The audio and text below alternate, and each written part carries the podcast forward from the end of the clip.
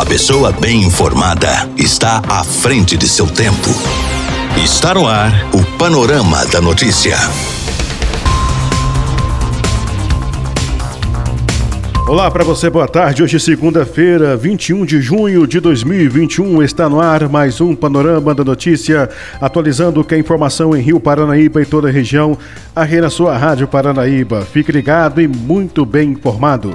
Nesta edição do Panorama da Notícia, você vai saber que... Principal suspeito de cometer homicídio em Belo Horizonte e que estava foragido em São Gotardo é localizado na BR-354 em Rio Paranaíba.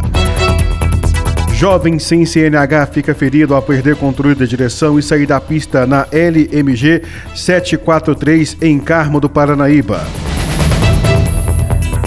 Homem é surpreendido e espetado com espeto de bambu no pescoço em São Gotardo. E ainda, caminhão frigorífico carregado com toneladas de carne tomba em Patos de Minas. Isso e muito mais a partir de agora do seu Panorama da Notícia. A sua voz está no ar em 99,5. Rádio Paranaíba. Rádio Paranaíba. Rio Paranaíba é notícia. O principal suspeito de um homicídio em Belo Horizonte e que estava sendo procurado em São Gotardo desde a última quinta-feira, dia 17, foi localizado próximo à comunidade de Abaeté dos Mendes, em Rio Paranaíba, na última sexta-feira. Segundo as apurações da nossa redação, o homem foi encontrado por uma guarnição da Polícia Militar na BR-354 e entregue às autoridades policiais de São Gotardo e Belo Horizonte. Nessa segunda-feira, uma coletiva de imprensa está sendo realizada na Grande BH, esclarecendo todos os detalhes do caso. O principal suspeito do homicídio ocorrido na capital foi identificado como Valdelei, de 43 anos, e é morador de São Gotardo. Após o crime, a Polícia Civil montou uma operação para tentar localizar e prender o acusado. Uma grande força-tarefa foi montada em toda a região do Alto Paranaíba e concentrada em São Gotardo, tendo inclusive o apoio de uma aeronave da Polícia Civil. Na tarde da última sexta-feira, os policiais militares de Arapuá encontraram e abordaram um criminoso quando o mesmo andava pela BR-354 próximo a Abaeté dos Mendes. O homem foi identificado e entregue às autoridades policiais para as demais providências judiciais. Música, informação. A credibilidade está no ar. Rádio Paranaíba.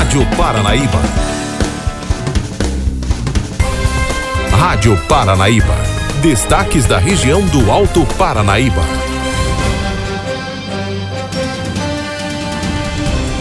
Um acidente aconteceu no início da manhã deste domingo no KM 89 da LMG-743 em Carmo do Paranaíba. O jovem de 21 anos que conduziu o carro ficou ferido após o veículo sair da pista. O condutor, que não tem CNH e apresentava sinais de embriaguez, acabou confessando que estava em uma festa e havia ingerido bebida alcoólica. O automóvel ficou completamente danificado. O acidente aconteceu por volta das 6 horas da manhã e, de acordo com as informações da Polícia Militar Rodoviária, após receber as informações sobre a ocorrência, foram até a UPA de Carmo do Paranaíba, onde estava sendo atendido o condutor identificado pelas iniciais DRS, de 21 anos. A guarnição do Policiamento Ostensivo Geral de Carmo do Paranaíba já havia desenvolvido as primeiras medidas, acionando a ambulância do SUS e o serviço de guincho, que encaminharam o condutor até a UPA e o veículo Gol para o pátio credenciado do DETRAN em Carmo do Paranaíba. Isso porque não foi apresentado um condutor habilitado no local do sinistro. Os policiais perceberam que o condutor demonstrava sinais de ter ingerido bebida alcoólica, visto que apresentava muita ânsia de vômito, bem como estava com a fala alterada e com os olhos vermelhos. Após os procedimentos médicos preliminares, ele foi convidado a realizar o teste do bafômetro e o resultado apontou 0,26 miligramas de litro de álcool expelido, o que submete o condutor às medidas administrativas previstas no Código de Trânsito Brasileiro. Questionado, o jovem relatou de forma rápida e desordenada que ingeriu cerveja e gin durante uma festa com amigos e que, encerrado o evento, Barreto deslocou sozinho sentido ao distrito de Quintinos para a cidade de Carmo do Paranaíba. Em uma curva existente no KM 89, ele perdeu o controle do carro e saiu da pista, causando danos de grande monta. O condutor foi atendido na UPA sentindo-se forte dores no tórax, no cotovelo direito e no lado esquerdo do corpo. Ele foi encaminhado para o raio-x e demais exames complementares. Foram lavradas as devidas multas de trânsito. Ademais, mediante as consultas do sistema informatizado disponíveis, foi verificado que o condutor não possuía CNH e que o veículo é de propriedade de BSO. Sendo assim, por parte do proprietário do veículo, em tese, houve infração criminal caracterizada por permitir a posse ou condução do veículo de pessoa sem CNH ou permissão para dirigir. Entretanto, o condutor não estava presente e também não foi localizado. Já em relação ao jovem, houve a prática de crime de menor potencial ofensivo tipificado no artigo 309 do Código de Trânsito Brasileiro.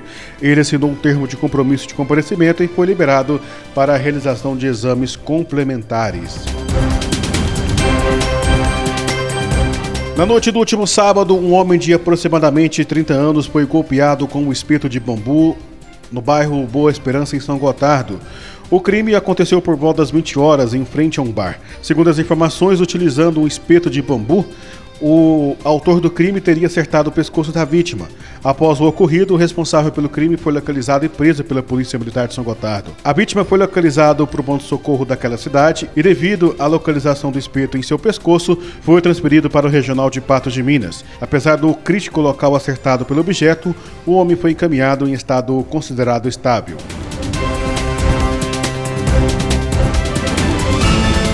Um caminhão frigorífico tombou no início da manhã desta segunda-feira quando fazia a rotatória no início do prolongamento da Avenida Pátima Porto, em Patos de Minas. O veículo estava transportando toneladas de carne para abastecer os açougues de Patos de Minas. A Polícia Militar foi acionada para garantir a segurança no local. O acidente aconteceu por volta das 5 horas da manhã. Testemunhas informaram que o caminhão saiu de João Pinheiro e chegava a Patos de Minas com os animais já abatidos. Ao sair da Avenida Paineiras e entrar na rotatória para seguir pela Pátima Porto, o veículo acabou tombando. O motorista informou que estava devagar. Ele disse que, ao entrar no balão, a carga pendeu para o lado e fez com que o caminhão tombasse. A Polícia Militar foi acionada de imediato para garantir a segurança de toda a carga. Outro caminhão frigorífico foi providenciado e os funcionários fizeram o transbordo das partes dos bovinos e suínos. O veículo parou na lateral da via, dentro do balão, e a interrupção do tráfego de veículos não foi necessária. O motorista e funcionários do veículo não tiveram ferimentos. Notícias com a credibilidade do jornalismo Paranaíba. 99,5 FM. Rádio Paranaíba. Minas Gerais é destaque na Rádio Paranaíba.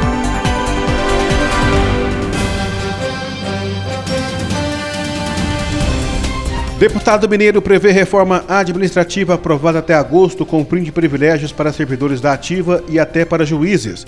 A reportagem é de Edilene Lopes. A reforma administrativa que tramita na Câmara dos Deputados pode incluir, para novas regras, servidores da ativa, que já trabalham na administração pública, e também servidores de outros poderes que não apenas do governo. Nesse caso, entrariam na lista juízes, desembargadores, promotores e procuradores. Benefícios que hoje não existem no setor privado, mas existem no público, como férias-prêmio, que é o direito de 3 meses de férias a cada 5 anos trabalhados, e estabilidade, que só é perdida depois do fim de um processo em trânsito e julgado, quando não cabem mais recursos, podem deixar de existir. E algumas carreiras poderão ser extintas, quando o poder público avaliar que elas não são mais necessárias. As informações são do entrevistado do podcast Abrindo o Jogo de hoje, deputado federal Tiago Mitraud, do Partido Novo, cotado para candidato a vice-governador de Romeu Zema, para senador e até para a presidência da República em 2022, e que é o atual presidente da Frente Parlamentar pela Reforma Administrativa, que ele acredita que deva ser votada em breve, apesar de estarmos em ano pré-eleitoral e a pauta ser polêmica. A reforma administrativa é amplamente defendida por setores produtivos, como a indústria, porque, segundo Mitraud, pode tornar o Estado menor, mais barato e mais eficiente, favorecendo o desenvolvimento da economia. Gostaria que o peso do Estado não fosse todo esse aqui no Brasil, mas o Estado hoje ele está entremeado em todos os setores da atividade econômica e da vida do cidadão. Seja o cidadão que depende da educação, do transporte, da saúde pública, seja aquele que não depende, mas precisa do DETRAN para tirar sua carteira. E também o setor produtivo está todo ali regulado e até limitado pelo Estado. Então, quanto mais produtivo for o Estado, quanto mais eficiente for a administração pública, mais a gente vai destravar a economia. Se nós tivermos, por exemplo, juízes, em vez de ter 60 dias de férias, tendo 30, a gente vai ter ali uma maior celeridade do judiciário. Com a maior celeridade do judiciário, as empresas que hoje ficam ali anos para resolver suas pendências judiciais, inúmeras delas injustas, né, elas vão poder dedicar mais tempo para aquilo que a empresa deveria fazer, que é cuidar dos funcionários, do produto, do cliente, e não ficar esperando a justiça resolver quando vai trabalhar. Muitas das leis e dos artigos da Constituição que regem a estrutura do Estado são muito defasados, então a gente precisa... Né, por exemplo, a gente tem hoje leis que inflexibilizam o dimensionamento do poder público. Você hoje, quando contrata, abre um concurso público, sendo um governador, um prefeito ou um presidente, você tem que quase que fazer um trabalho de adivinhação para que aquela vaga vai ser necessária pelos próximos 35 anos. É por isso que hoje a gente ainda tem datilógrafos dentro da folha do governo federal, a gente tem bailarinos dentro da folha do governo de Minas, que eram vagas que lá atrás se imaginaram que o Estado precisaria contratar, o mundo mudou e você não consegue alterar essas vagas. Então a gente precisa ter mais flexibilidade dentro da administração pública, né, para que você possa contratar vagas que não tem certeza da demanda futura delas, né, e por contratos temporários, ou que você permita que, tendo obsolescência de uma carreira ou mudança demográfica na população, você redimensione a estrutura do serviço público. Significa que mantém a estabilidade no exercício do dia a dia da profissão, no exercício do dia a dia da função, mas se o Estado quiser acabar com a carreira porque aquela carreira não é mais necessária, ele pode acabar? Claro, claro. A gente não pode ver a estabilidade como um privilégio do servidor, né? Ela é necessária para evitar arbitrariedades ali do político de plantão, de um chefe mal intencionado, né? Ou do que quer que seja. Agora, a estabilidade não pode ser vista como algo que durante 35 anos, independente do que você faça, você vai permanecer ali para sempre. Apesar do desejo do senhor de convencer os pares, hoje o senhor acha que a situação é qual? A reforma administrativa passaria aqui no Congresso Nacional ou não? Acho que sim, né? A comissão está terminando de ser formada agora, ainda faltam alguns últimos parlamentares serem indicados, e o sentimento que tem ali é que a gente vai conseguir construir, sim, uma maioria dentro da comissão e posteriormente no Congresso. Acha que vai ser muito alterada? Qual parte deve ter maior rejeição? E o senhor acha que ela deve ser aprovada quando e que a reforma administrativa de fato será feita até quando? Acho que ela tem que ser alterada.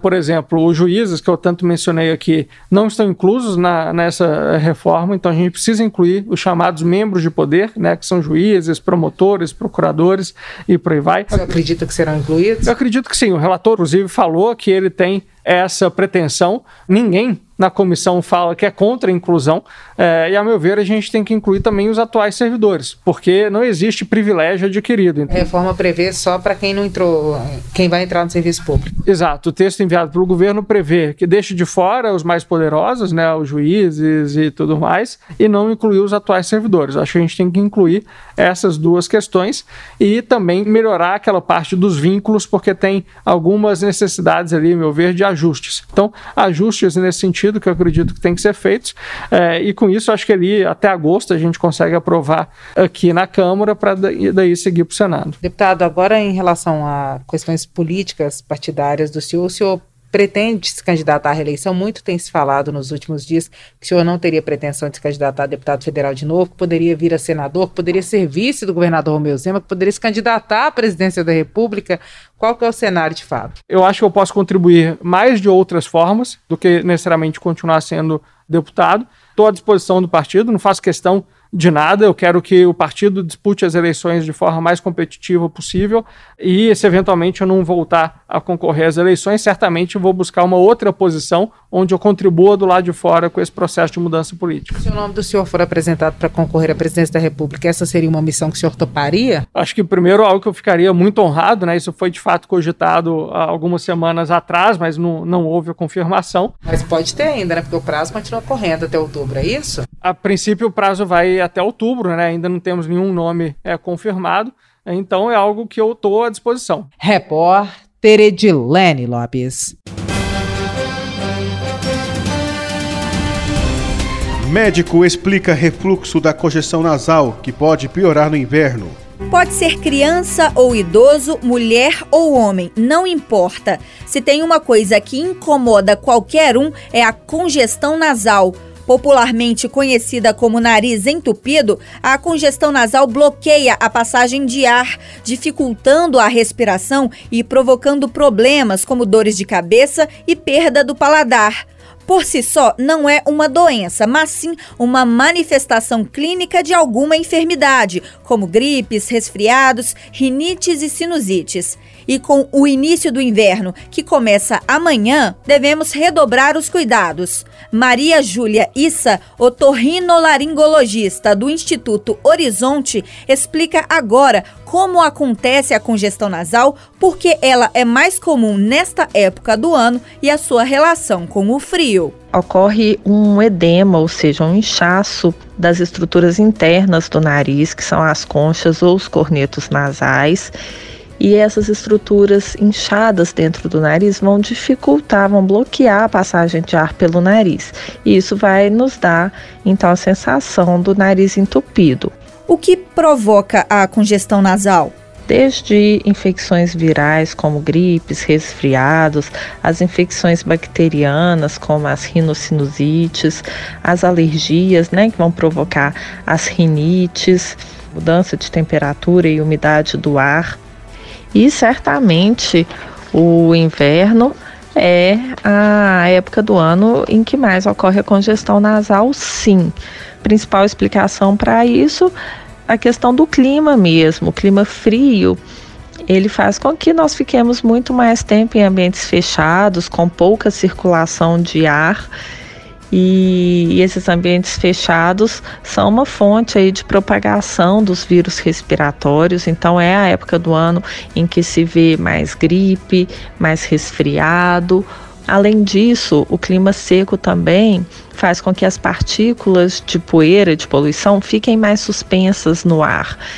E essas partículas causam uma irritação da mucosa do nariz, provocando então um inchaço, edema, provocando um aumento de secreção. Então é muito comum, além do nariz entupido, o nariz ficar escorrendo também. E os pacientes alérgicos ou que têm uma sensibilidade maior a essas mudanças de clima, ao clima seco, eles sofrem muito mais nessa época do ano. Tem gente que fala que ficar no frio, abrir a geladeira após um banho quente, tomar gelado, tudo isso provoca resfriado, gripe e, consequentemente, o nariz entupido. É isso mesmo? Isso tudo tem uma ação, sim, dentro do nariz, mas isso não provoca gripe ou resfriado. As gripes, e os resfriados, eles são provocados por uma infecção viral. E ficar no frio, tomar gelado, tomar um banho quente, sair no frio, abrir a geladeira, isso não te faz pegar um vírus. Então, isso não provoca uma gripe ou um resfriado. O que acontece com a mudança de temperatura é que o ar frio, ele causa uma vasodilatação da mucosa de revestimento do nariz. Então, o nariz ele é muito vascularizado por dentro, porque uma das principais funções do nariz é aquecer e umidificar o ar que a gente inspira. Então, esses vasos sanguíneos, eles se dilatam quando em contato com um frio mais intenso, e essa vasodilatação causa um edema da mucosa. Então, ele obstrui o nariz fica entupido, mas não são todas as pessoas que têm essa sensibilidade ao frio, então isso é muito particular. A alimentação ela pode ajudar ou piorar a situação de quem está com a congestão nasal? Existem alguns alimentos que podem provocar obstrução nasal, mas elas provocam obstrução nasal em pacientes que têm sensibilidade a isso, então não é também em todas as pessoas. Tipo pimenta, condimentos, alimentos muito quentes. Esses são os principais alimentos que provocam congestão nasal em pacientes que têm esse tipo de sensibilidade. O que fazer ou não fazer para evitar a congestão nasal? Pessoa que sabe que já tem sensibilidade àquele tipo de alimento, ou a exposição ao clima frio, ou a exposição a certos fatores alérgicos, como pelo de animal, poeira, mofo.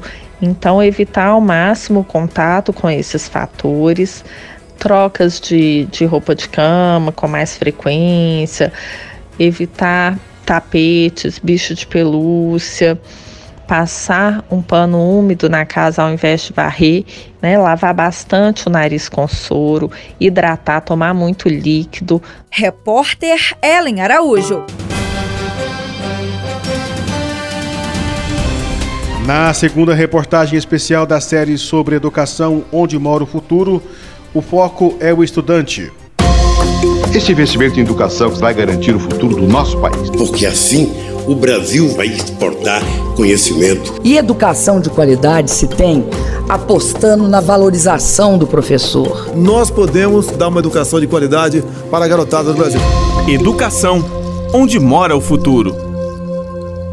Em 2015, os países que compõem a ONU, a Organização das Nações Unidas, adotaram a política global chamada Agenda 2030 para o Desenvolvimento Sustentável, para alavancar a evolução do planeta e a qualidade de vida das pessoas. Nele foram traçados os ODS, Objetivos de Desenvolvimento Sustentável. São 17. O quarto é basicamente assegurar uma educação de qualidade.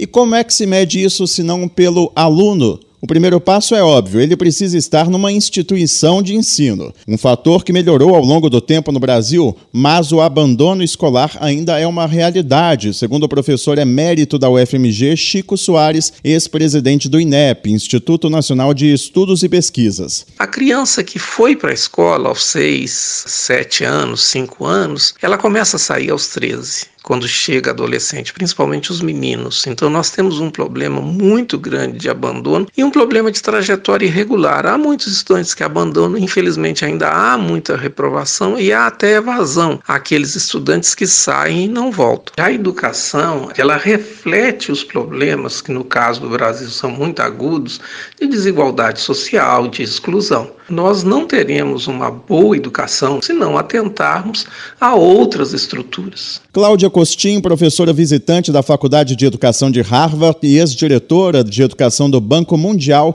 aponta problemas para que estudantes aprendam questões básicas no Brasil. Infelizmente, o sucesso escolar de uma criança depende dos anos de escolaridade de seus pais. Em 2000, por exemplo, nós tínhamos 4,9 anos médios de escolaridade da população adulta. Então, as chances de sucesso escolar dessas crianças são menores. 55% das crianças brasileiras de escolas públicas, no terceiro ano do ensino fundamental, portanto, entre 8 e 9 anos, saem não alfabetizadas. E se a gente olhar na outra ponta no ensino médio, apesar de terem ocorrido avanços em aprendizagem, só 9,1% dos jovens do terceiro ano do ensino médio têm aprendizado adequado em matemática. Uma situação que se agrava com a pandemia, professora, em que os alunos ficaram muito tempo e muitos ainda estão com aulas online. É possível recuperar esse aprendizado? Os maiores especialistas do mundo têm falado que uma parte dessa geração, especialmente os que estão no finzinho do Fundamental 2 e no ensino médio, é uma geração que perdeu aprendizagens e não vai ter tempo de recuperar. Os mais jovens, sim, a gente ao longo dos anos vai recuperar o que se perdeu. Nós vamos ter que ter um programa vigoroso para recuperar a aprendizagem deles, e é importante que toda a sociedade e o MEC, que não coordenou esse esforço, que se acorde para esse fenômeno e comece um esforço brutal. Não vai ser nem homeschooling, nem escolas cívico-militares que vão preparar os jovens para esses novos tempos de quarta revolução industrial, em que vamos ser substituídos por robôs. Não vai ser robotizando os alunos, ou seja, com uma visão de disciplina antiquada que nós vamos construir isso. E quando falamos do ensino superior, uma das principais demandas dos estudantes é por mais bolsas para pós-graduação em meio ao corte de dinheiro para as universidades. Só neste ano, a redução foi de R$1 bilhão nas verbas discricionárias, usadas para pagar luz, água, segurança e limpeza. Sérgio Yarid, professor do Programa de Pós-Graduação de Enfermagem e Saúde da Universidade Federal do Sudoeste da Bahia, explica como isso afeta o dia a dia dos estudantes. Isso significa menos recursos para a realização de pesquisas, menos recursos para bolsas de doutorado, de mestrados, bolsas de iniciação científica para os alunos de graduação. Já vem de um bom tempo essa problemática do corte de financiamento, da menor oferta para pesquisa. E no Brasil, a grande maioria ou quase totalidade das pesquisas são realizadas principalmente das universidades públicas. Com produção de Pablo Nogueira, repórter Matheus Oliveira. Esta é a Rádio Paranaíba FM 99,5. Rio Paranaíba. Telefone WhatsApp 34 3855 9195. Paranaíba FM. A sua voz. Por aqui não tenho mais tempo, nós voltamos amanhã com mais informações de Rio Paranaíba e toda a região no nosso Panorama da Notícia. A você que tem brigado conosco, o nosso muito obrigado. Desejamos a você uma ótima tarde, um excelente descanso e até amanhã. Final do Panorama da Notícia. Agora você já sabe o que está acontecendo no Brasil e no mundo.